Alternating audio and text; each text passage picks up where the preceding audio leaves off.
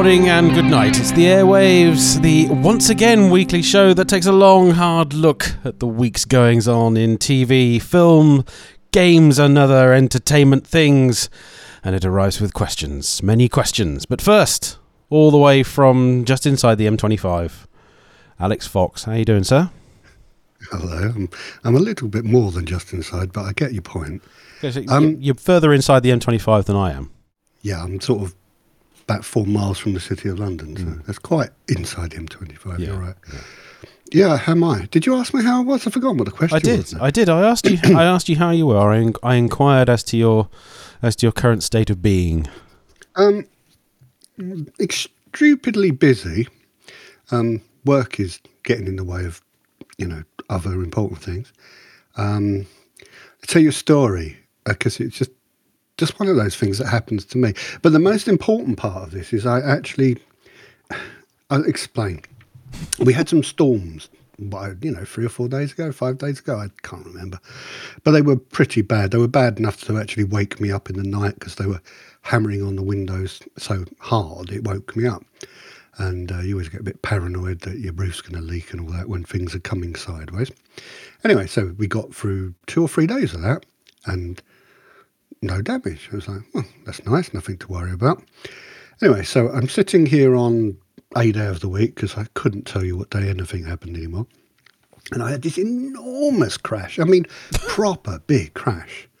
And I was thinking, oh my dear, oh my dear, which isn't quite how I said it yeah. in my head. Must have been more colourful. But there must have been a terrible car crash outside my house. Oh dear. Anyway, so I ran out as you know a good c- citizen will do, there's nothing in the street. And I was like, what? What the heck's going on? And I, my neighbour ran out and she's standing there going, what was that? What was that? So I'm like looking around, can't see anything. So then I turn around and, and look back at my house. And uh, I've got a very big gable on the front of my house, which now has rather less render on it than it did. Oh dear. and that is pretty bad. The bit that really upset me is I've got a new car. Oh no! Now I've now I've got a new car that's not quite the same shape as it was when they delivered it about three weeks ago. and uh, you know that new car, shiny. I mean, I'm not really someone that gives a damn. I'm like almost looking forward to the first scratch, so I don't care anymore. yeah. And I just thought that's a little bit more on a first scratch. Oh, no. You know, that won't buff out. Is my my fault. But the thing is, I didn't say anything. This is where I'm almost proud of myself, right? Because of I didn't say anything, and uh, you can see me on the video camera actually, just sort of scratching my head in. wow, that that doesn't happen too often. and I'm really delighted to say, my first words, there were two of them, were, "Oh bugger." right? And why that matters is if you remember the fast show, Unlucky Alf, yeah. right? Oh yeah. I've always I always do that messing around my wife. We always go, oh booger, right?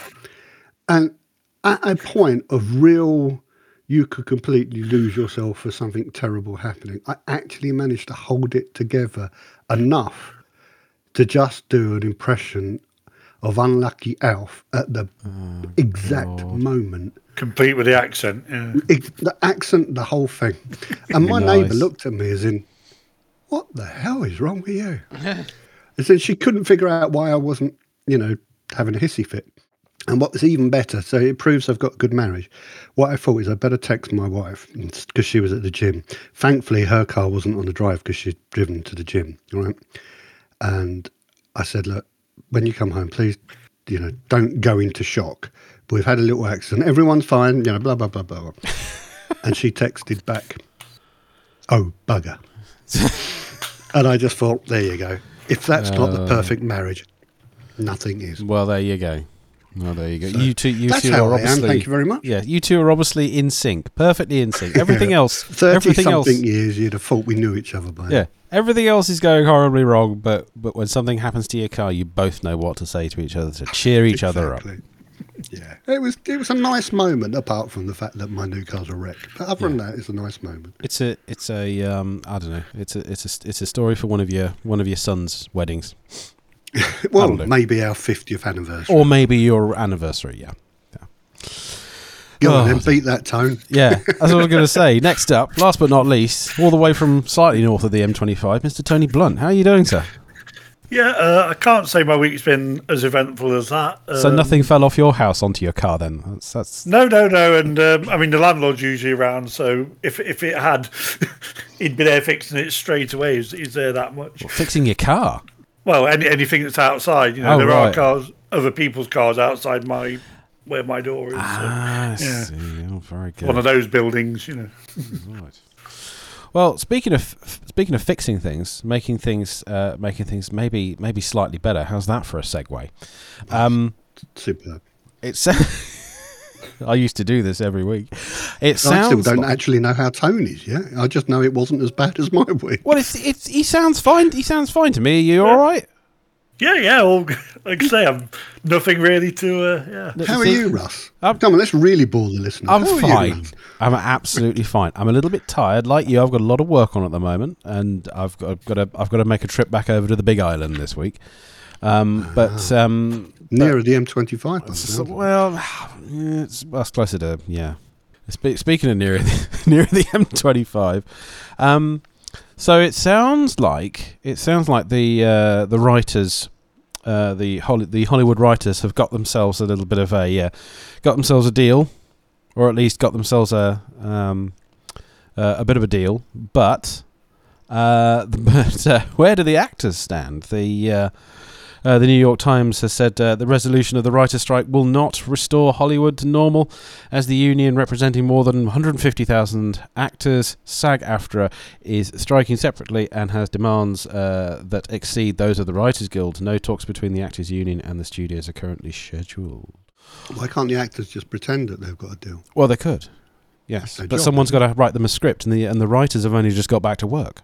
W- I, I guess we'll be waiting around. We'll be waiting around for a bit until the uh, until the actors get uh, get their act get their act No, but I mean, together. I mean, there's there's so much catch up that the writers could be doing in the time while the actors also, yeah, you know, I mean, I, mean, I, I know the actors also have stopped, you know, because they showed solidarity with the writers, and mm. yeah, it may not go down well if the writers did do that, but they have catch up to do. You know, there's um, you know, things that can be ready for the actors if and when the time comes that they do have a, another deal themselves.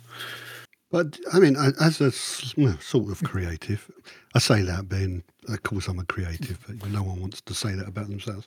Even when I'm not working, my brain is ticking over. And if I was a writer, the break from writing the dross they're forced to write on a daily basis, hopefully would have infused them to actually write something worthwhile. You know, the trouble with writing in general and creation in general is funny, I was talking to someone about it today, but in an artist context, is when you're being paid to do something to just, you know, put the roof over your head and pay for your food, it is important and it matters. But it always takes you that one step away from why you became a painter, writer, or whatever it happens to be, whatever your creativeness is about. And when you get the opportunity for a break, it gives you the chance to reinvigorate yourself and remember why you became that person, why you wanted to be a writer. You know, you don't get up one day and go, I'm a writer.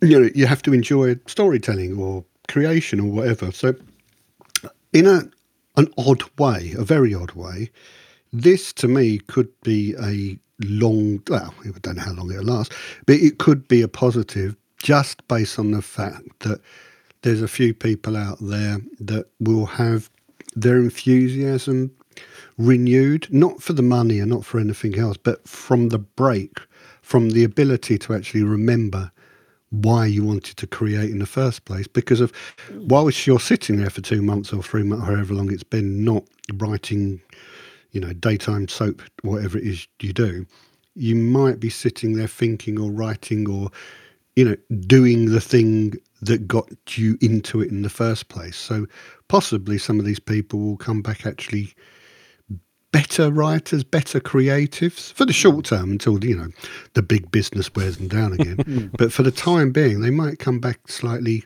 better at their job for the fact that they'll remember why they wanted to do it in the first place. Well, I So suppose there there's- a silver lining. I suppose there is.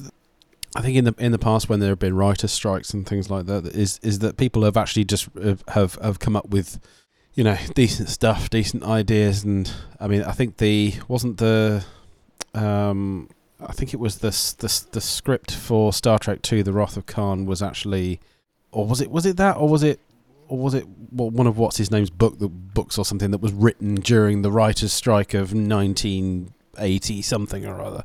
Um, so yeah, I, th- I think if, if, if you have a maybe if, if you have a break from something for for a while, as you say, you know, if you, it's a, I guess it's a bit like having a bit like having a holiday off work. You you return to work and and then you realise what the hell am I doing here? Um, Quite. but in the other way, if you're a creative, Yeah. you get into it in the first place. I mean, you're a musician. Okay. The world doesn't have enough of your music, but you are a musician. Now, if you were forced to write jingles for adverts every day, even though it's very well paid and all the hmm. rest of it, you know, after a while, you'd get a little bit, you know, your your inspiration would be dulled somewhat. But if someone said to you, "Could you write a film score for this next blockbuster or something," which I know is something that you're into, you know, your enthusiasm would, you know, peak. So if Yeah. you weren't writing music for adverts and jingles and all the rest of it, and you were sitting there with nothing to do, you might start thinking about writing your film score, music, or whatever. I think it's, I think it's going to be a good thing in the long run. Yeah, well, it's it's it's certainly given everything a given everything a rest, um, and hopefully they've got every hopefully the writers have got everything that they that they wanted, and I hope that um, I hope that the actors get you know similar um, a, a s- a similar deal if if indeed the deal is actually any good, or whether they're all just so um, you know desperate to get back to work and to actually start earning money again. I don't know if they've been you know they've been pushed into I say it's a very tentative deal from the things I've read about it. Yeah, it sounds Yeah, like. so it. it's they'll come over whatever terms and But speaking of um, speaking of uh, uh, jingles, Alex, and writing uh, writing music for adverts, how do you feel about paying an extra, uh, a a whopping two pounds and forty four of your best English pence um, to take adverts off Amazon Prime? How do you feel about that? Yeah, I, I saw this story, and I I find it really hard because occasionally, mainly because I'm too lazy to pick up the, uh, I think it's the Amazon Prime remote. Sometimes I find myself on. Is it called Freevee, which is an Amazon channel app thing. And it's really, really, really lazy because I'm an Amazon Prime subscriber, so I can hmm. normally watch. Saying that, I think there's stuff on Freevee that isn't actually on Amazon Prime. Yeah, well, there was um, the there's the sequel series to Bosch, which is on Freevee, hmm. and I which haven't don't know anything about. I haven't watched it. A because I didn't I didn't realize until about you know about six months after it came out, and B because it's got adverts. I don't So think when you you, can pay to remove the Bosch, adverts. I mean, I don't care about this story now. What did you say? There's a sequel to Bosch. There's, there's, yeah, there's a sequel series to Bosch. I mean, did you did you finish Bosch? I did, but I don't know what you mean by the sequel. Do you mean the one where he's a private eye rather than a policeman? Yeah, it's it's yeah, Oh, it's the next. I've seen it's, It's the next series of books. Yeah. Okay, so I've seen that. I thought for a minute Oh, I missed something really important. Oh right. I I haven't because it was on Freevee, and I don't think you can remove the adverts. I don't want adverts. I Oh. never want adverts. I'm pretty sure. Well, maybe I watched it on Freevee then. Uh, I pay Google might to be why I remove the found adverts from YouTube. but but then Freevee's only sort of fairly recent introduction, isn't it? So it could have come out before that was a thing. And I think it was a launch thing for Freevee actually. The the Oh, Bosch maybe. It's a very good. Just to let you know, it's a very good series. is it? Excellent. Yeah. Well, in that case, I'll I'll seek it out. It's up there with Bosch. In a obviously not, now that he doesn't have the protection of a badge, Yeah. It's it's actually slightly better in certain ways All right. because obviously he's uh, uh, you know having to do things in a slightly different way. He Hmm. can't just steam through a door and expect people to ask, answer his questions. Might just sound like an advert myself. Yeah. But anyway, going back to the boring part about Amazon Prime, Hmm. um, I was thinking about it, and on a month, see, I pay for it on a, an annual subscription. And I've got to be honest, if it went up by thirty pound a year or whatever the equivalent is, not sure I'd notice. Oh God, that sounds so arrogant. I didn't mean it to. I just I was pay- thinking- I was in thinking fact, the I don't same even look at the bills when they come in for things like that. I wasn't going to say You know, it I- out loud though, Alex. I wasn't going to say it out loud. Yeah. But no, but generally, say Amazon Prime came up, and if I mean, first of all, I only noticed in hindsight. So I will look at a statement and go, "Oh, I paid hundred pound for Amazon Prime. I didn't know it'd gone up." Which is what happens every time my phone bill goes up or anything else. I don't ever look at it until in hindsight I go, "Oh, I didn't know that'd gone up," but I've already paid for it anyway.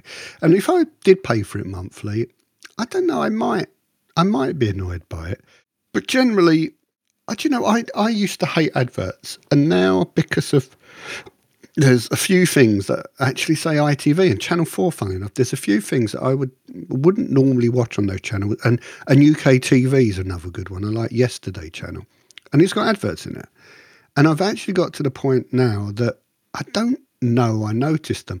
So much so as if I record something on the Virgin box and there's adverts, I don't bother skipping through them because I don't think I noticed them. I just there's a break in it, someone's waffling about toothpaste or whatever it is they're going on about.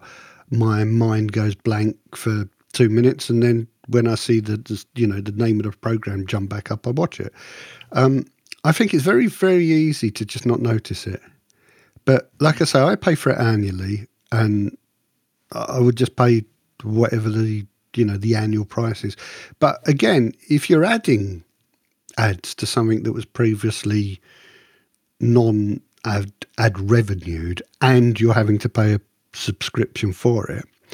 But, you know, again, I use Sky channels. You know, I pay for, I pay Virgin to pay Sky, but I pay for Sky. And they're full of, you know, adverts. And I've already paid a subscription.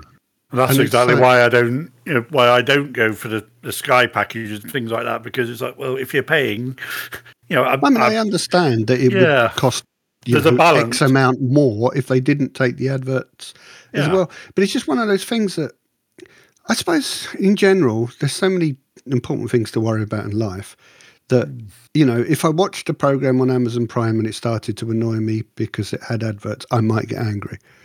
But just generally, maybe I'm just old and I don't pay attention to anything, which is very probably quite true. But generally, if I'm watching something with adverts, and the most will be Channel 4 and UK TV, I just don't notice. And of course, in the kitchen where I haven't got the Virgin boxes, I've just got Freeview and the Amazon TV thing. You know, other than BBC, everything's got adverts. And, you know, if I'm, I'm eating my cornflakes in the morning, I don't even notice it. So would it bother me? It bothered me if I noticed, but I'm not actually convinced I'd notice. I mean, I mean, my other my other thought on this is, um, I mean, I've- I'm sure the last time I also go for the annual Amazon subscription, that has already gone up as of the last sort of time I paid through. So, I think it goes up on Yeah, a, is- is that gonna go yearly- up on a yearly again? basis, doesn't it? The the Amazon. uh, no, I think it. To be fair, it did stay at the same price for a long time, or it seemed to. What is it 70, 70 odd quid, isn't it, um, a year? Um, I think it was like eighty, somewhere in the eighties, and that the last one it was ninety-five. Oh, Christ, But I mean, gone for a year, I, I, I will admit I do.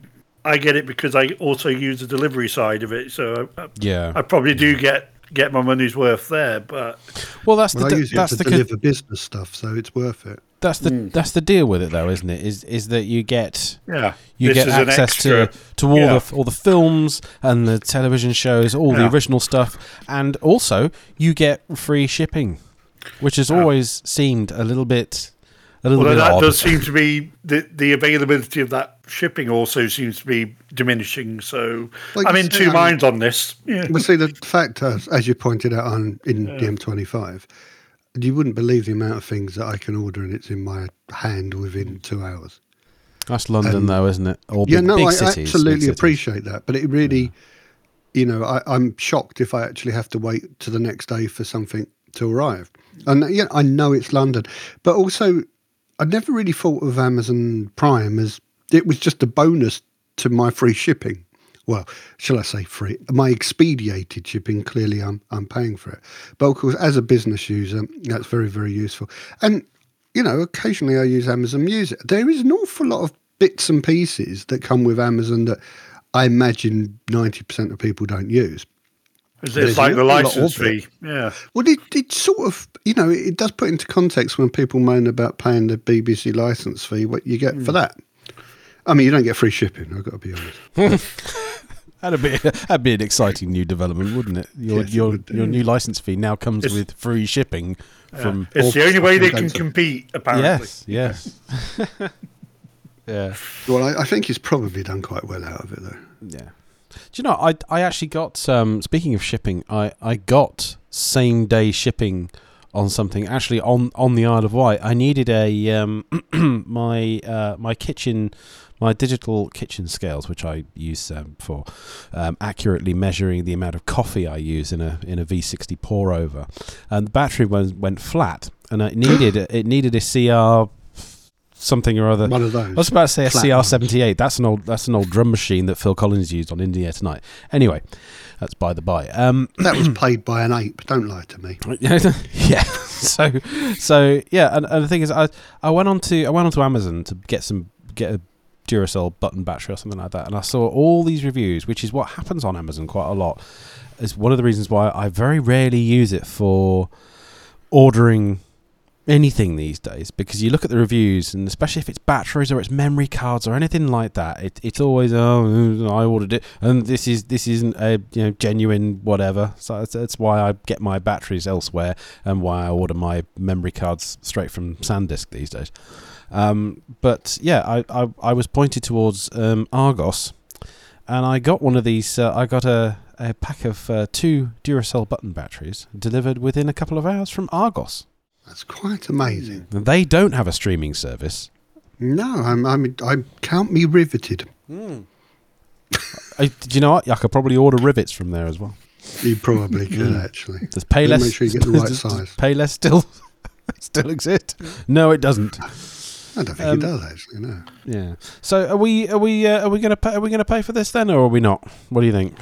I, um, like I say, I will inadvertently pay for it because Right. I don't give it enough thought. But I can understand why people get annoyed about, Yeah. you know, these sort of things. I mean, basically, what they should have done is just said, look, we have to put it up. We're not making enough revenue on that side.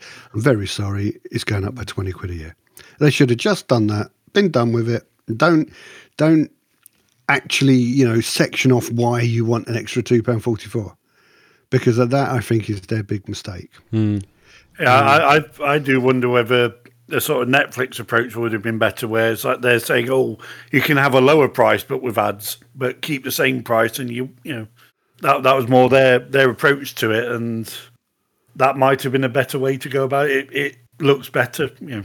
I don't quite understand how the costs have gone up so tremendously, personally, but you know, look, I, there's an awful lot in the world at the moment that the word cost of living is an excuse to just up your prices. Yeah.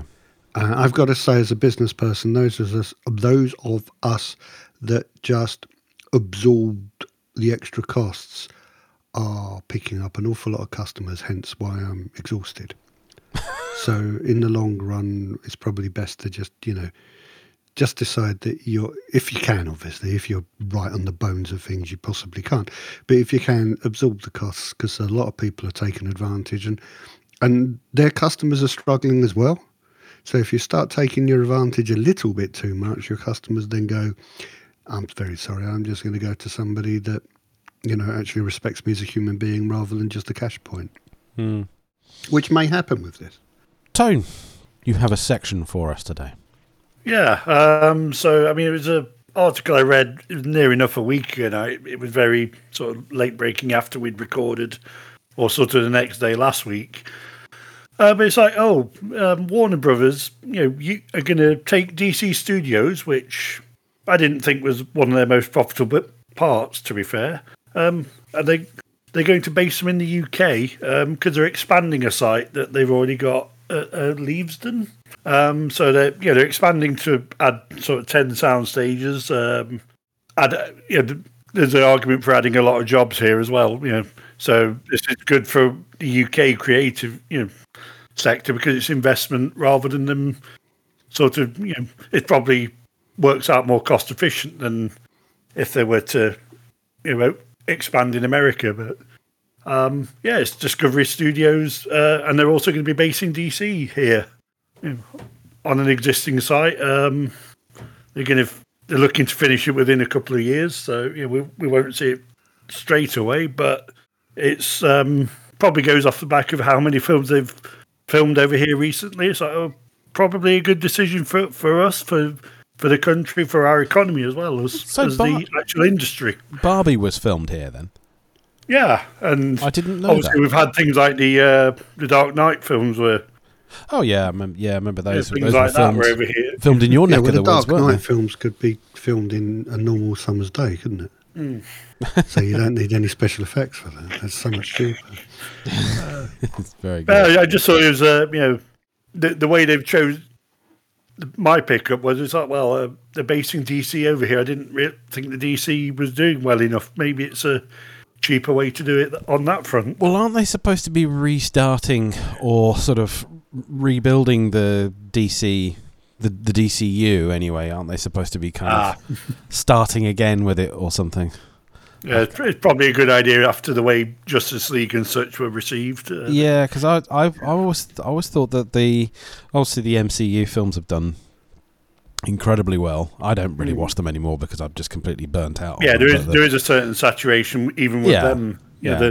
the, the the more popular But- ones. Yeah. But when it comes to the DC stuff, I've always sort of I've, I've always stayed away from it because I've always heard reports that it's just not it's it's not really worth my time. Um, whether that's true or not, I'm, I'm not So sure. I, I think they've had the the breakouts have been the standalone things like um, Joker. You know, that Yeah. that wasn't part of what you call the DCU. It was a, its own separate thing. yeah, yeah. That seems to be where they they get more success with. You know, I don't know whether there's certain freedom that allows the directors and the writers. You know, that they don't have to fit with the rules of a universe like like on the Marvel side. They have a certain bible of rules they have to fill, don't they? You know. Well, technician wise, the UK has always been, you know, God, it sounds like I'm trying to blow our own trumpet, but we always have been world leaders in the technical side of movie making. Um, you know, the, the, the big studios here have always done the the big, you know, the big parts of. I mean, I know James Bond, etc. You know, the fact that he's a British spy doesn't mean it needs to be filmed here. But you know, all the you know the great big tanks and the sea scenes and the you know, it, it's all basically if it's not on location, it's shot here. And part of me also thinks, ah, you know, is this to do with going to more? Well, here we go. It's the AI debate, though. But is it to do with going to the more AI? Because if you're in a country where, you know, predominantly the the actors will be, you're not going to get the same freedom to not use as many of them if you're in Hollywood. Whereas here, they're not actually here to be denied jobs. So possibly you'll be able to use more technician based filmmaking rather than the actual, you know, people running around a big plot in the middle of, you know, some desert with a, you know, fake wooden buildings being built up, which is the way it would be done probably in the States. And also, you've got to remember there's very small pockets of, especially the technical side of film industry. My my wife's cousin and her husband, she was, uh, well, she still is, but she did what I, I, I, I cheekily call the animation. She drew King Kong. She spent, you know, two years with a computer drawing, you know, fur that moved around and all the rest of it for mm. King Kong. Mm. And then they both went to New Zealand to do the Lord of the Rings and the Hobbit thing. oh, And yeah. they had to yeah. live there for about three years. Oh, God. And it's just there are such small communities that it doesn't matter where these things are made. It's not. I mean, I'm sure there's some really wonderfully clever people in New Zealand, but it, it's not done like that. There's a unit of people, and wherever you film, they move it around the world. Now, surely it's cheaper to if you're going to be using less actors, etc. Isn't it cheaper to st- you know not basically move the units of people to where the actors are? Isn't it better to keep the units of the people in one place and move the three or four actors that you actually need to produce the film? And when I say three or four actors, I'm talking about the three or four main actors. Yeah. You know, the Kevin Costner's that want it in their ranch because they can't be bothered to go to the ranch next door, that type of actor. So isn't it better to move three or four of them to the production rather than bring the production to those three or four actors? And, you know, maybe that that's what's going on. It does seem a little bit like, um, you know, there's a negative slant on it, but I, I I very much doubt that we're offering them something that's so much technically superior to what they could have otherwise at home. There must be a reason, other than the fact that we're as good, if not better. But I think there may be um, another reason. And you know, this the creative sector in the UK is incredibly healthy. It always has been. So much of you know creativity over you know just you know in modern days since say you know late Victorian, early Edwardian time has been British innovation. I mean, even sort of great film directors and stuff and great film actors. You'd be surprised how many of them that you think American started off here. So, you know, they, they may have an interesting accent by the time you get to know them, but a lot of them learn their trade here doing the things that they're taught here, whether it be in theatre on the boards, in in the circus, some of them. You know, it's the weird. Uh, Cary Grant started off literally as a you know an acrobat circus performer and got taken over to America to do a bit of that in a, a show and decided not to come home. you know, there's a lot of those stories. Charlie Chaplin, you know, Hancock, Yeah. you know, all those sort of things. Um, Well- Hardy, isn't it? Oh, no, Laurel, Stan Laurel was it? You know, there's lots and lots of that. So, you know, historically, we do have a proven track record of a few good things. Well, maybe Just we're couple, but a few. just a few. Well, maybe we're a bit cheaper over here. Or maybe the, um, I can't you know, maybe maybe the case. unions are a little bit are a little bit easier to work with here or something. Maybe. Well, the, yes, we, we can't talk about the, the breaking of the unions in the in the eighties and nineties, but yes, the unions don't necessarily have the same power as they do in the states, and possibly this is them saying, you know, you can go on strike writers, you can go on strike actors, but when it comes to it, we're still the ones with the paychecks. So, um, Hmm. you know, if you mess around, this is what we'll do. Yes. We We, say we, we should go shot the elsewhere. bow. Yeah. Yeah. I say is, is the writers wouldn't necessarily be on this studio type, but yeah, there could be a possibility of that, couldn't they? If they'd lost, you know, the ones they had over there, it's like, oh, they, we can look at the UK, you know, the industry for that. Yeah, I mean, it still doesn't matter if it's the writers, the actors, or whoever. It is Yeah. saying, look, no, we still hold the cards. So if you don't play ball, then we'll just go somewhere else. And you can't really go to, you know, a country where English isn't the first language. Mm. You know, and it just makes sense. I mean, I don't know what the Canadian acting community and film making community or the Australian, but you know, we have a proven track record, so bring Yeah. it here. Yeah, but of course, a lot of um, a lot of American TV show production all moved up to Canada, didn't it? You know, a lot of it. a While the strikes were on, yeah. well, it, the thing is, it moved up there and it stayed up there.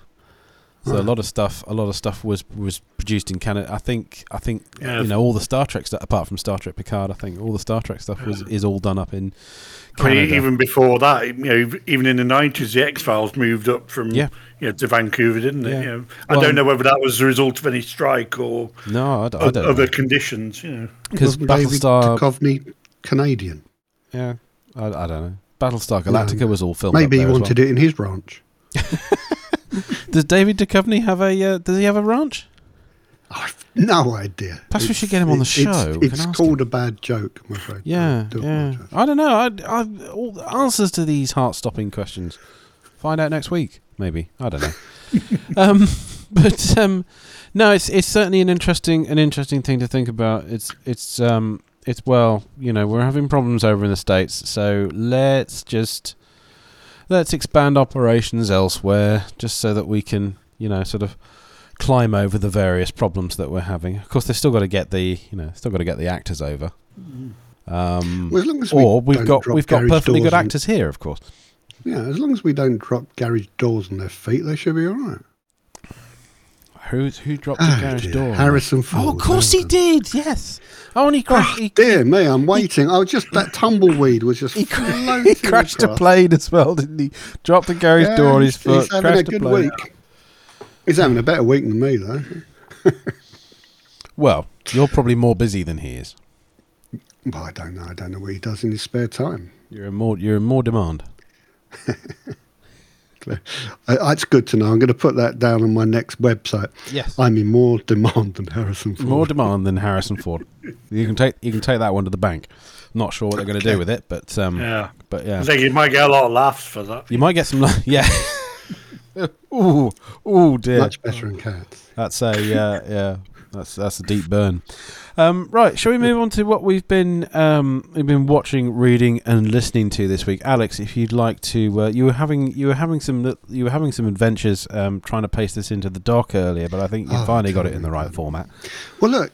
See, th- this is a, a double-edged story because I'm, I'm I, you know, I, I sort of even thought about this a tiny bit at some point. Did something else fall off your house onto this? or- No, No. what I'm really busy doing right now is a project, and I did check because I've been there all day, and I thought, has this project been launched? Because I can't talk about it unless it's been launched, because it's a quite important project. And I'm on about four at the moment, and I can never remember what ones are public and what ones aren't. Anyway, so I'm working on a very large and important Picasso exhibition. And, and Picasso happened to have died 50 years ago this year. So there's a lot of Picasso stuff going on, but from my understanding, it's almost a coincidence that this exhibition is taking place because clearly these things take a lot of prep, and it's certainly taken a lot of prep at my end. And um, so I've been working on Picasso for quite some time, um, and I'll, be honest, I, he was very, very prolific as an artist. And if you work in the industry I do, which is the art world for anyone that didn't realise, uh, over the years, I, I, I don't know, hundreds, maybe getting into the thousands of Picasso's. You know, they're not all great big, you know, 100 million, 50 million pound works. I mean, fair enough, they're not 50 pound, but they're not these, you know, these, these great masterpieces, all of them. So if you can find a Picasso for fifty quid, yes. but anyway, you couldn't have got them in his lifetime at any point of his lifetime for 50 quid or the equivalent. He was he was a very famous he wasn't like the Van Goghs. He was very, very famous at the time of creating all his work. He never had a sort of a quiet, cheap period. It didn't exist. Anyway, so I've been working on this, and I mean, just to say, it's um, in uh, the Ward Moretti Gallery in, I don't know if it's Duke Street or Bury Street, which I should do because I spend so much time in the gallery. But it's in St James's, London, and um, I mean, it's, it's up now anyway, uh, and it looks really good. And some of that's down to me, which is okay. And there's an amazing catalogue book and what have you. It's, you know, it's good stuff, and I, I can say that because I did it. But um, yeah, it's Picasso. It's good stuff. It's good stuff. yeah, it's, it's, it's, it's good stuff. I mean, and, you know, even I haven't managed to make it look bad. So that's something. And, you know, I'm notoriously bad at what I do. But anyway, so I've been inundated of it. And I, I've always, I'm not saying I found it boring, but when there's so much of something, it, it sort of blurs in your head a bit. Now, what I've been watching is the BBC. They've put on episode one of this, but episode two and three are on iPlayer, which is why I've watched it all. And it's called Picasso the Beast. No, it isn't. It's called Picasso the Beauty and the Beast. The beast behind Um, the beauty. Yeah. and we're quiet. And it's not the normal Picasso bio story. This is a, more about the man than his work. Obviously, the work is important, but this is about the man, and it doesn't really pull its punches. And I've always had a slight problem with some of Picasso's. Well, I've got to be blunt. I've been had a problem with a lot of his behaviour, and I've always had some ideas about you know his mental health and his the way he treated people, especially women, etc. And so I've watched this, all three episodes of it. As I say, it's on iPlayer, and um, it's full of his family. Basically, there's people there that knew him. Obviously, the, he had various families, quite a few of them, uh, because he'd go from one woman, have some kids, find a new muse, muse basically, you know, I wouldn't say dump because that sounds wrong. He he would keep them hanging on by string because he still wanted the control of them. But he'd move on to another one, and then a similar thing would happen. He'd I don't think he necessarily. I mean, he may have got bored, but then he'd see someone else that interested him, so he'd move on to another one. And um, you know, by today's standards, you know, I mean, even by their, those standards, he was pretty abysmally behaved in respect to his uh, wife's, mistresses, girlfriends, etc., and his kids, for instance. But you know, there there's children and grandchildren, whatever, and it's really candid. And it, you know, there's there's lots of hurt in this, and there's and it's really interesting because of there's hurt, but an awareness of you know his creative genius. For I, I use the word genius because a lot of people use the word genius. Some of it is genius, some of it isn't. I mean, technically, a lot of people won't realise, but what a proficiently technical, brilliantly skilled artist he was. What people know him for, they might go, oh, that's weird. Oh, anyone could do that. It's a few squiggles or whatever, which clearly it's not. But if you look at his his training and his ability from, you know, eight years old or, and whatnot, he he's extraordinary. And some of his early work is uh, it it's stunning. I mean, actually stunningly beautiful works of art. And you and what I like especially as I've been working with so many of his works, what I'm working with at the moment is you've got a lot of his work would be portraits of the woman he was in love with at that point. And then you could see a portrait that he did of her when he was fond of her. And then you know, we're talking about months. And then you'd see the portrait he did of her when someone else had come into his life and his mind was wandering elsewhere. And to see the the I know it's a very artistic juxtaposition, but to see the difference in how he portrayed them and how he clearly thought about them is when you know the story of each individual person, it's actually mind blowing because you are seeing into the mind of a very, very famous person. And you can see it, you can read it. You don't need a book to tell you what happened.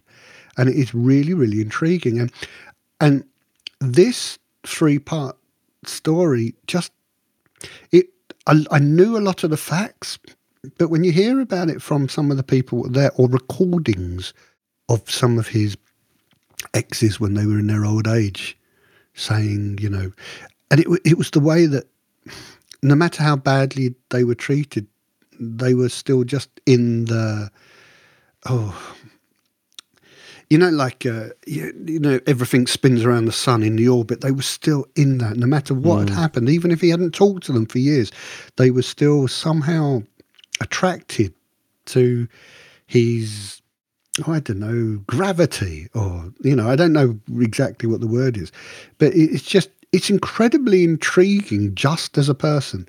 Even if it, uh, the the hook is he was a world famous and very inventive and you could say a genius and artist. You you can not like his work but you know who he is as a person. But to then see the world that went around him and the fame i mean they were saying at, at some points he probably was the most famous person in the world at certain points of his life. And he would reinvent himself when the mood took him and whatever he reinvented would then become more popular than what he did previously. And and if you just enjoy technical art, you just look at his early stuff. And I mean, for instance, his first wife, there's some portraits of her that are some of the most beautiful portraits I have ever seen. And I'd seen bits and pieces of his early work, but I'd never seen them before. And they, it, it I had stood back and I just, I could not believe what I was seeing from one individual. And I would say, for somebody I haven't got, I wouldn't have had much time for. I mean, I, I despise the way he treated people. And maybe I shouldn't say that because of what I do for a living. but I cannot, there, there is no part of me after knowing his work, but knowing the story even more in depth and speaking to lots of experts, which I have done obviously over the last few months, and debating with them because my background, I, I work in the arts now, but my background is forensic psychiatry. And that's what I'm trained in. So knowing people is something I do. You know, cer- certainly knowing certain aspects of people. I won't, you know, I'm not a psychologist. Um, you know, I was psychiatry. And so it's slightly different. But I'd seen his behaviours in other people, and I'd never seen it end well. But I'd never seen I've seen schizophrenics with that level of creativity, but it doesn't come from the same place. Anyway, so this program, it just you don't even have to be interested in him just to see how a life can touch and damage and hold so many people. It it really is extraordinary. And then you know you'll be able to look at paintings that you may not have had much time for, and you might have an understanding of them in a way that you wouldn't necessarily like the Guernica painting. I always thought, well, it, people tell me it's one of the greatest masterpieces ever painted. And after watching this, I looked at Guernica and I went, okay, it's not what I'd seen before. And it's not that anyone's told me how to read the painting. I just know the man enough to understand what he was saying because it's another language. Perspective. Yeah. yeah, but it was like there's a lot about him I didn't like, but the bits he wanted to say, I can now read, and it, it it's really quite exciting. So especially as my life is surrounded by his works, that quite frankly, you know, some of them are interesting, some of them are less interesting to some me. Of it's, some but of now not, I, I've spent all day with them again today, and I'm looking at some things that I've been seeing for months and months. I'm just looking at them differently, and it's made a big difference to what I do. And I just found it a fascinating set of you know, three documentaries called Picasso, The Beauty and the Beast on iPlayer. And if you've got any interest in art, I'd, I'd say, if you've just got any interest in people, it's just very interesting and eye opening to a different type of celebrity that we have than we have today. It's not a tabloid celebrity. It's a very different. It's a cultural. It's a. It's an artistic. It's uh, an intellectual celebrity that we don't really see anymore. So anyway, so it's Picasso, allowed to the Beauty and the Beast. It's worth a watch. It's allowed you to um, put the put the man to one side and perhaps uh, perhaps know a little bit more about his uh, a little bit more about his art. I guess. Yeah, but and there's no need to excuse his behaviour, which is yeah. which is always was my barrier because I used to listen to people sort of yeah, but, and I'm like, no, you know, there's, there's no yeah, but. You know, if you behave in that way to anyone, there is no yeah, but. But now I've seen his own family and, and people that he'd hurt, but still talking in a way of you know, there's a two sides, which is what this is the beauty and the beast. The two sides of the same coin, which couldn't have existed without each other. And not to excuse each other, because no one is excusing his behavior, but they're saying without one, you may not have got the other. And uh, so, in my mind, just to summarize, Picasso's signature is on all his artwork, but a lot of the blood, sweat, and tears were the women in his life that created it. I rest my case, Your Honour. Yes, indeed. Well, I'll, uh, you've you've uh, you've convinced me. I will give it. Uh, I'll give it a watch. I shall certainly give it a watch. Well, on my uh, on my list, well, the, the only thing on my list uh, that I watched uh, this weekend uh, because I've seen it so many times on uh, come up on Disney Plus, I decided, well, perhaps I ought to watch it. Uh, is the menu, which is the the film starring Anya Taylor Joy, Ralph Fiennes, and sorry, Ray Fiennes or whatever, however you're supposed to pronounce his name, Nicholas Hoult, and a lot more individuals, including John Leguizamo, which I thought, wow, I haven't seen him in anything for ages. Um, you can say John Leguizamo, but you can't say Ray Fiennes. Ray Fiennes, yes, I'll say. Well, it's because it's because you you say it. It's, it's Leg Leguizamo. That's how it is. It's it's. I'm lit, I'm literally looking at it on Google. It's Ralph. no, no, no, no, no. It's Rafe. Rafe. Yes. Ralph was his uncle. Is his uncle? He's still around. Oh yes, of course. You're um. Yes, you have a you have a connection. Um, I have a connection to both. Oh really? Oh. So anyway, the the uh, the um, the menu is uh, is is a kind of a It's a sort of a comedy, horror, thriller type thing. Uh, focuses on a young couple who visits an exclusive destination restaurant on a remote island where the acclaimed chef has prepared a uh, lavish tasting menu, and hilarity uh, and some violence ensues.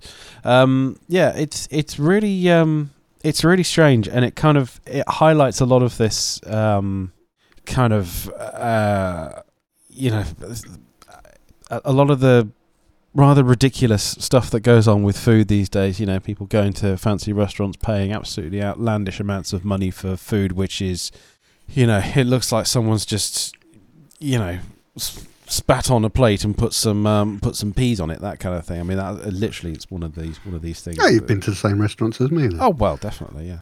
Um, but um, I, I have I have eaten at a couple of rather uh, rather fancy restaurants, and some of that stuff that is absolutely tiny and goes on. It does actually taste really good. It's it's actually it's actually quite nice. But you know stuff like. Um, you know, I mean, it, um, the, the Nicholas Hoult's character. You know, the first, the first, um, the first uh, the first course arrives or, or something like that, and and and he and he bats um, Anya Taylor Joy's uh, Joy's um, hand away, and and the first thing he wants to do is take a take a picture of it first. It's like taking a picture of absolutely every single piece of food. I mean, we've all been. Um, I, I think we're all. Uh, We're aware that it happens. we're, we're yeah. None of us would ever admit to doing it. But we're we're all guilty of at one point or another taking pictures of food because you kind of think to yourself, "Well, that looks quite nice. I'm gonna I'm gonna tell my friend that I've got this because they haven't." Um, but uh, yeah, it it was really well uh, it was really well done, and it has there's a couple of there's a couple of moments. I mean, it's it, it's a bit of a horror film, but there's nothing gratuitous in it. There's no you know nasty alien-esque body horror or anything like that. It's it's um it's quite an enjoying Depends if you're a vegan or not. quite an enjoying piece. Well, quite, yeah, yeah. There is uh, there there are uh, there are scenes of meat being served. So if you don't like that, then the menu is, Is there a helpline that you could guide people is not to? is not for you. Yes, yes. If you've been type- affected by type- you think you've seen it. yes, call the helpline Oh. on one two three. Listen to the speaking clock for a, I don't know, a couple of minutes. That'll calm anyone down. Is the speaking is the speaking clock still going? Is it still a thing? I've, I've no idea. Yeah, That's a very interesting question. yeah. Hmm. Yeah, I didn't. I don't know whether the speaking clock's still going, but the problem is, it was so damned I expensive mean, when you dial a did. disc is definitely on. Dial a disc is gone. Yeah, yeah. But when you when you when you used to phone up the speaking clock, it was so It was called damn- Tim when I was a kid. it was expensive. It was so Oh, was, expensive when you it? when when you dialed it. I don't I don't want to I don't want to try it. Just in Yeah, just it's in case- probably one pound eighty a minute or something. Well, that's that's what's what I'm thinking. I mean, And that was even with the sponsorship they used to have.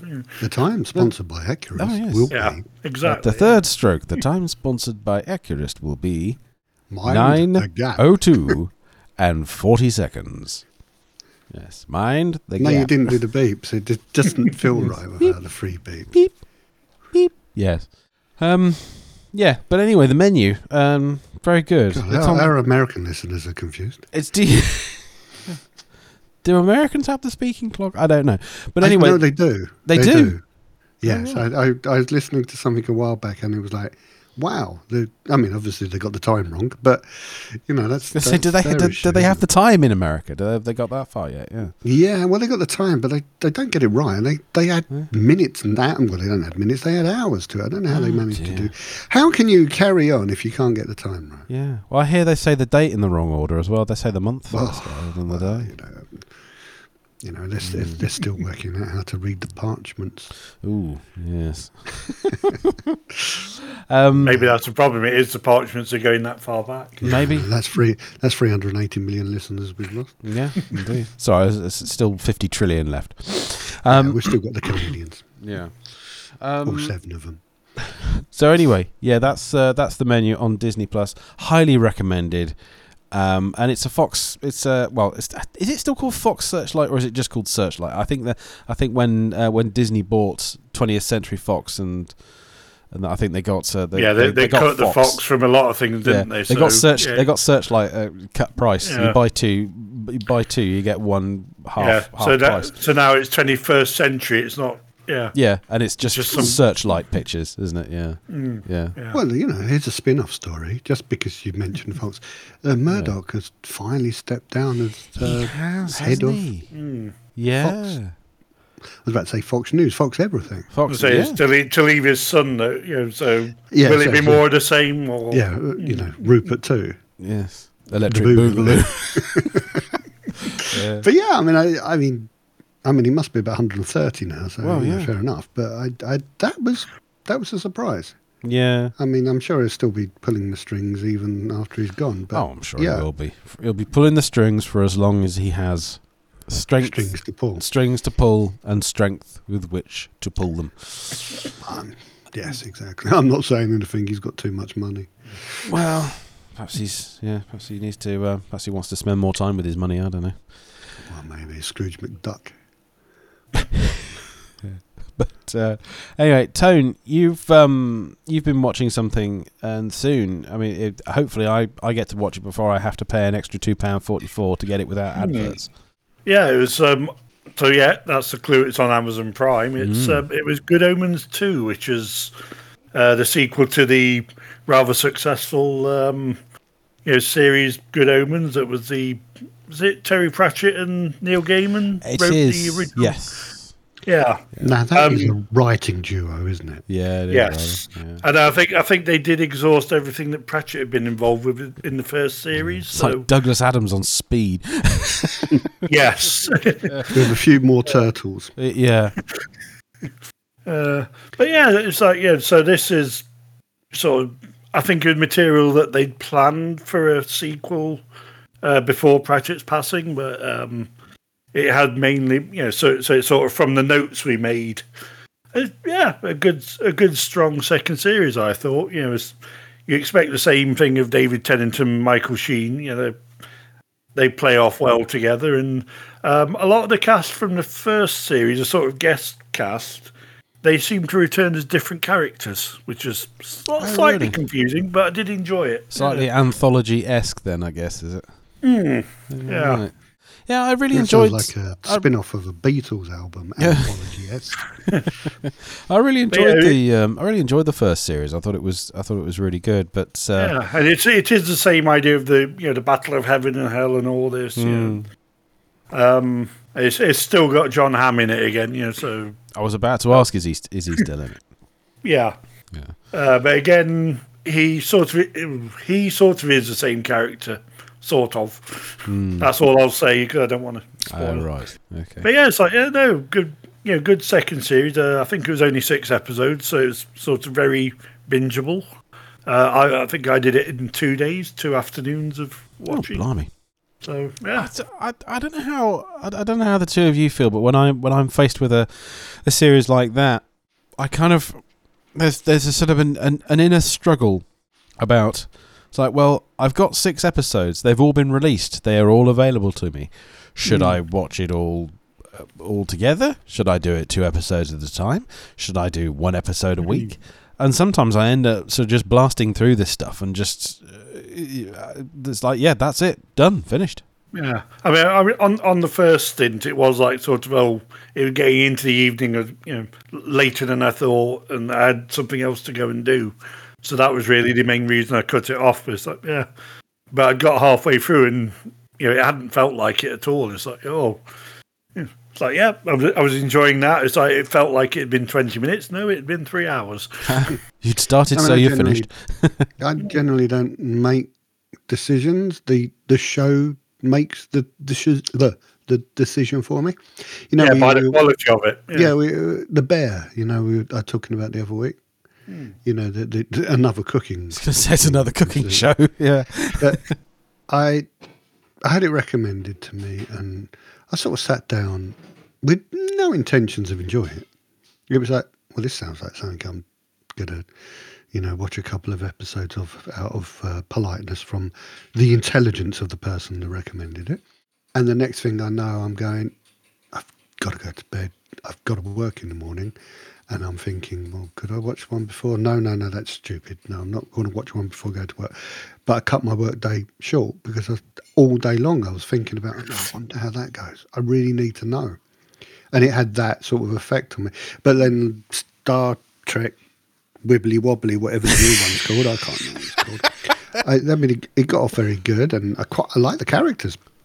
It's the prequel one, whatever that's called. Strange New Worlds, not Wibbly Wobbly. Yeah. Yeah. Yeah, Wibbly Wobbly. It's, yeah. it's as good a title. It's a technical term. Anyway, I, I and I sort of I watched a couple and yeah, they were they were fine. I like the character. I like the captain. I like his um, sort of the, the twinkle in his eye and the, the sort of the comedy factor of it, if that makes sense. And um, you know, Yes, it's Johnny Bravo hair. Yeah. yeah, I mean, just all the characters are actually they're actually really strong, and there's not too many of them, which I like as well. So I can actually follow what's going on. But I started watching sort of one of those every few nights, and then I'll fire up whatever it is it's on. I, don't even know what it's on. Is it Paramount or Disney? I don't know it's on. But yeah, whichever one it is. And if I inadvertently turn it on, it's there going, you know, do you want another episode? Oh, I forgot about that. But there's nothing wrong with them, but they don't make me want to sort of one after the other. It, it's like a, you know, I look at it as certain sweets. There's certain packets of sweets that I know if I buy it, I'm going to go through the whole packet, right? So occasionally I buy myself a bag of humbugs because I know I'll only ever eat three at the most. And that's how I work on my. Uh, I was about to say television watching, but I, I think that gives my age away. I tend But to do the same with that's how humbugs. it works. I Yeah. don't choose whether I binge something; it chooses for me. Well, you mustn't chew humbugs either, because I think that's that's that makes a little even nice, pleasant taste in the mouth, but just enough. Enough is enough of humbugs, yeah, and it seems to be the same about Star Trek Wibbly Wobbly. Enough is enough. ooh, that's they such can a- put that on the side of a bus. yes, I'm sure they could. I'm sure they could. Yeah, along with That's a Anson Mount. I mean, I mean, at, least the title does have a W word in it. It's like strange new wibbly wobbly. Yeah, strange There new. Yeah, nice. Well, that'll be on its way back as soon as they've um, now that the writers are back, or the writers might be heading back if this if this deal goes through. Maybe the actors will find themselves some. Uh, well, maybe maybe these companies the will find some Trek? money down the um, down the back of the sofa or something, and everyone will get paid what they're owed. Do we what? Sorry. Did uh, you know? Did anyone ever finish the other Star Trek with? The, Oh, Discovery. Yeah, the one with the girl with a man's name. What was her Um, name? I mean, w- weirdly, I think I I sort of stopped watching that once it wasn't on Netflix. I, I, I mean, I could catch up because I've got the Paramount. Yeah, you missed I've, much. I've just been more even know what interested in was Lower. Decks and Strange New Worlds. You know. of all the No, because I enjoyed it, but I just Yeah. again I forgot to watch because it didn't make me want to watch. of all of the new of all the new Star Treks, it's I mean it gave us it brought Star Trek back in a, in series form, and it also gave us you know Anson Mount's um, casting as uh, Christopher Pike in the second series, and it obviously Yeah, gave because that's us where it started, and then it- they yeah, and it Yeah, gave us um, it gave us Strange New Worlds, which is great. I and and there's plenty of people who really enjoy it, really like it, really think it's an you Hmm. know it's an important series. I don't, I don't like it at all. I th- I think it started off reasonably, and it's just uh, just after series two, it completely dropped off a cliff for me. I, I just I mean I watch it because it's Star Trek, and if it's if something's got a Star Trek logo on it, I'll just watch it. But I just, um, you know, there's plenty of people who enjoy it. I am not one of them, sadly. I mean, I'll I'll watch this next series, which is going to be out. What is it? Is it is it this year? It's it's going to be out, Yeah, I suppose. this- yeah, yeah. and this will be the final the final series. Um, because it's, I mean, they said it was. I, d- I don't know if you can call it a cancellation because it's just it's just coming to an end. I don't know if it's. It was the planned um, planned ending of the show, wasn't it? They planned from the beginning to do the five. Really? That's why I kept, that's why I kept um, why I kept reading anyway. So Yeah, yeah. I I mean the it's like a natural end, though, isn't it? It's, next you know, the Star Trek: The Next Generation. Though I think they were all they were going to try and get eight series out of that, weren't they? But they didn't. They didn't Mm. manage it. Um, well, they did eventually. It was just called Series Three of Picard. It was called Series Three of Picard, yeah. but uh, and since since then, every every se- well, the three the the three best series of of um, of Star Trek have always had seven series. Um, Enterprise only got was it four? Or Um, yeah, they had weird. plans for the, they had plans for the fifth, didn't they? But they never got to yeah, actually. yeah. There was Yeah, supposed to be a Enterprise, refit. Was that the one refit with Quantum Enterprise. Leap fellow? in It was, yes, Yes. Scott Bakula. Yeah. Yeah, I- I- the thing I like about this new one, Wibbly Wobbly, it's it's almost Star Trek light, if that makes sense. You know, the the the one, oh, the one we were talking about. Of course, I don't remember the name of any one. The one that you know you hate the last series or whatever that is. Uh, strange. No, I don't know what it's called. Anyway, Discovery is that what it's called? It it's it's trying too hard. It's like because it's further in the future they're going even more fantastic and fantasy wise. Oh, You you're know, talking this- after the time jump thing. Yeah, Yeah, it's all just yeah. all too much. And this because it was pre Kirk, this one, they're they're holding back on the the silly storytelling. They're holding back on the right, we need to do something so futuristic. So what we're going to do, we're going to have to bend time, bend reality, bend this, bend that, bend the other, you know, and it's all about how far can we push this and how grisly can we make the monsters, right? Whereas this, because it was pre Kirk, pre original Star Trek, it's it's got less characters and it, and you know who these characters are going to be in the future already.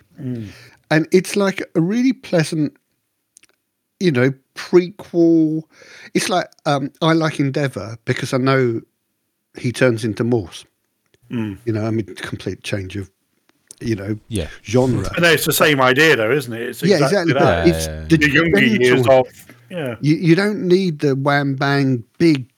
Everything has to be majorly exciting. You've got three or four characters in Wibbly Wobbly that we know what they turn into in the original Star Trek, and so you it's it's far slower and more gentle because it's character based without having to learn the characters, which is really really clever.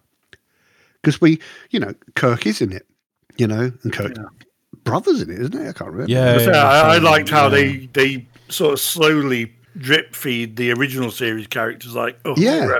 oh, And there. exactly. You can Kirk see, kind of comes in later, and then there's another one right at the end of the. yeah, and you can run. see Spock developing into Spock. And and I really like that. And it's such a because you don't need all the flashes and bangs to make it work. And that's why I think I like it so much. I mean, like I say, it's not majorly exciting, but other than the one with the you know the cartoon things that you watch, everything has been a story that has made sense. Um, this captain is, you know, he's a gentle fella. Uh, he seems to care about his. I was about to say his staff, but you know what I mean. He seems to care about his crew, and you know he, he's sitting there, and you know they haven't got all the technology, and you know can they save this person's life? They go, you know, the doctor and his nurse, they do their best, but they're still just a doctor and nurse. There isn't a zap that it will definitely be better in five seconds because they haven't got all the technologies. And so it's less fantastical and it's more character driven. And the characters they've introduced have been really good. Like I say, that hmm. doctor and the nurse, they're really good characters. They're really they're complex and likable. They're hmm. you know, like for instance, a nurse. She started off as a, you know, I'm going to treat men this way. I don't want any, you know, I don't want relationships. Men are just for a bit of fun. I'm not getting involved. And then, well, I don't want to spoil it for anything, but she develops. The doctor develops an incredibly brilliant dark side, you know, and it's a fantastic character. Um, the security officer, and I can't remember her name, the one that came from Yeah, the La'an- British girl. yeah, La'an Noonien Singh, so she had Yeah. you know callback to you know baggage. Yeah, exactly. And it's mm. and then you know this tough girl. You get the episode mm. with Kirk. I can say that. Mm. Maybe an alternative universe. Who knows? But you you find the human being. Well, I don't even know if she's human. Actually, you she find is, yeah. the person under the security officer, mm. and you know, there's a point where she said to Tia, and it's one of the most powerful points of the whole of the thing. Yeah, because previously up to that, she'd been this hard, you know, chip on her shoulder about her own Yeah, name, you name and look at- background. yeah. Yeah, and you just look at her and you think, I mean, in my mind, I mean, this is condescending in every respect, but it's who I am. I went, oh, you poor love. and I really meant it. And I was like, thinking, hold on, I'm watching a TV show. Why am I getting so involved? But it's it's that type of program that allows you to, because it you don't. It's not always about the story. The characters are as important, if not more important, than the story, and that's why I enjoy it. uh, Which is not what we're talking about. And I did mention it, I think, week one. So I'm just going background. It's um, yeah, strange. Strange New Worlds is a is certainly a, a step up because as, as I say, there there are there are characters on Discovery. I don't even know their names. That's it, it. It it's just it's um. Yeah, I, So I, I'd, I'd say that as well. And it's like I liked what I have watched of Discovery, but Yeah. I'm liking these this so much more. this is yeah. There's This, no is, this is definitely superheroes in better. this. This is definitely. They're better. all they're all people. They're not just superheroes. They're not just, you know, you don't see a character that you know will never lose, because the whole story is about this person being, you know, the greatest of everything. That even Spock in this is as flawed as I've ever seen him, hmm. And I really like that. it's it, there still there still isn't there isn't quite the amount of meat in the stories that I would that, that I would prefer. You know, no, I get that, but I think it's because it's more, it's leading you to where it all started, and I think you can't do too much with these characters on the basis of you know who they become, so you can't do anything. It, it's sort of the what I mean. I can't. I don't want to speak for Carl and his absolute hatred of the new Star Wars, Wars. stuff. yeah, I, I I knew it was. I just wanted to make sure in my brain. It's about when you do a prequel and you push the characters to a point where you think, well, how the hell did they become that? If that's what they did then, you hmm. know, it doesn't make sense in the story arc, if that's the right word. But in this, it all makes sense, and but because they're not pushing it, you're they're allowing you to grow with the characters who you know. It's it's the weirdest thing to know who they become before you even know what the show is. Yeah. It's the weirdest thing, but they've, I think they've done it really gently and and you know I think it's really important, and I think it's an important part of you know the Star Trek legend. I mean, and I, I like the way they've done it. And no, it's not wham bam and exciting, and you know, well, everything I've seen isn't. I haven't seen them all, but I have seen most of them. I think. Not not all And of I'm- it. Not all of it is.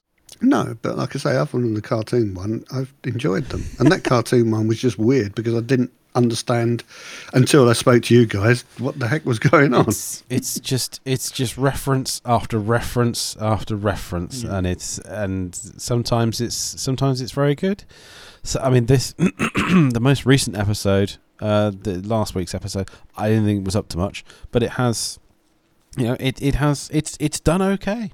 It's it's yeah, all it good. adds out background of, um, doesn't it, for for, for the Orions? Yeah. yeah, yeah, So it gives you backstory of something that was there since the original, but we didn't really have much yeah. detail about. See, what I like talking to you two is you give me all the facts about even the things I'm watching. and I still don't know what you're talking about. the thing is, I think I'm the only one on this show. I'm the only one ever been on this show that media is something to sort of pass the time and wash over me and just give me something else to think about other than the complicated things of life. And I can watch something and 10 minutes later completely forget I've ever seen it. Whereas you guys will know the nuances, you'll know the characters, you'll know the stories, the backstory, the forward story, the, you know, whatever their shoe size is. And Well, I can't even remember the name of the show. Some of us, Alex, we commit to our obsessions, and that's that's how That- we That's very, very important. Give me a week and I'll forget Yeah. who Picasso is. that's that's how we that's that's how we roll. Isn't he the man that they, they made a Citroen from? What? Picasso. Yes. And I only know that because I had one. It was horrible. You had was it? Oh right, okay, okay. I'll remember that next time I'm in the market for a car. Um, like you can buy mine. It's just a bit flatter than it was when I bought it. pick, I'm, it goes up a, on the bridges a bit better now, though. Okay. I'm picking up a new one on Friday, so I'm not going to. Um, you can Yeah, you can don't keep. park it outside my house until I've had the front I'll make sure I don't park it outside your house. Yeah, yeah. Oh dear. Right. Well, that was that then. Um, 2000, 2,360 bars in Logic. We are uh, we are done, gentlemen. We are we are done. It just it just remains for me to ask you where we can find you, Alex. Where can we find you, sir? Inside the M25 on um, Yeah. A Well, nails it Fox down. in London, which is a bit of a giveaway about where I live Yeah. and my name. A Fox. Yeah, is that on Twitter or something? Yeah, Yeah. I think so. I was about to say at gmail.com, but I made that up no, I don't. because yeah. that's not my. I have your. Gmail address somewhere, but I don't think uh, I don't think you want Yeah, well, I it don't know broadcast. what my Gmail address is Yeah, either. Yeah. I have to use it to sign into this document. Indeed, but I've no idea indeed. what it is. Yeah. Anyway, so whatever I just said, A Fox in London. Awesome. Awesome. Thank you very much. Thank you, sir. jolly Um, nice to speak to you. hmm? Jolly nice to speak to you. Yes, and and you, sir. Tone, where can we find you, sir? Um, again on the former Twitter X, whatever, Tone 7X20. You've even got the new brand inside your um inside your your username. Yeah, because I'm, I'm sort, sort of migrating a bit over to Bluesky as well. But Ah, Let's So was in it. Tone Yeah. 7 Twitter 20 before? the artist formerly known as. the yeah. artist formerly Yes, uh, well, you had an underscore in your username, didn't you? But then you got rid of that. Yeah, and then they made it unnecessary, and yeah. Oh dear. Well, you can find me on threads at SF Drummer. That's all we have for this show. If you want to get in touch, drop us a line at airwaveshow at gmail.com. I think that's still active. Or you can leave a review uh, for this very podcast. Good or bad, Carl enjoys them all. All of them. All the reviews. He needs all the reviews. So Um. Speaking of speaking of Carl, he will be back next week to um, to present this. I've let it meander along a little bit. I know he likes to get to get get to bed and get his beauty sleep, so he, he can get up early in the morning. But uh, but yes, we, we, we like a good a good discussion here. Um, but yes, we will be back hopefully next week with another episode of the AirWaves. But until then, take care, everybody. It's been a pleasure. Bye bye.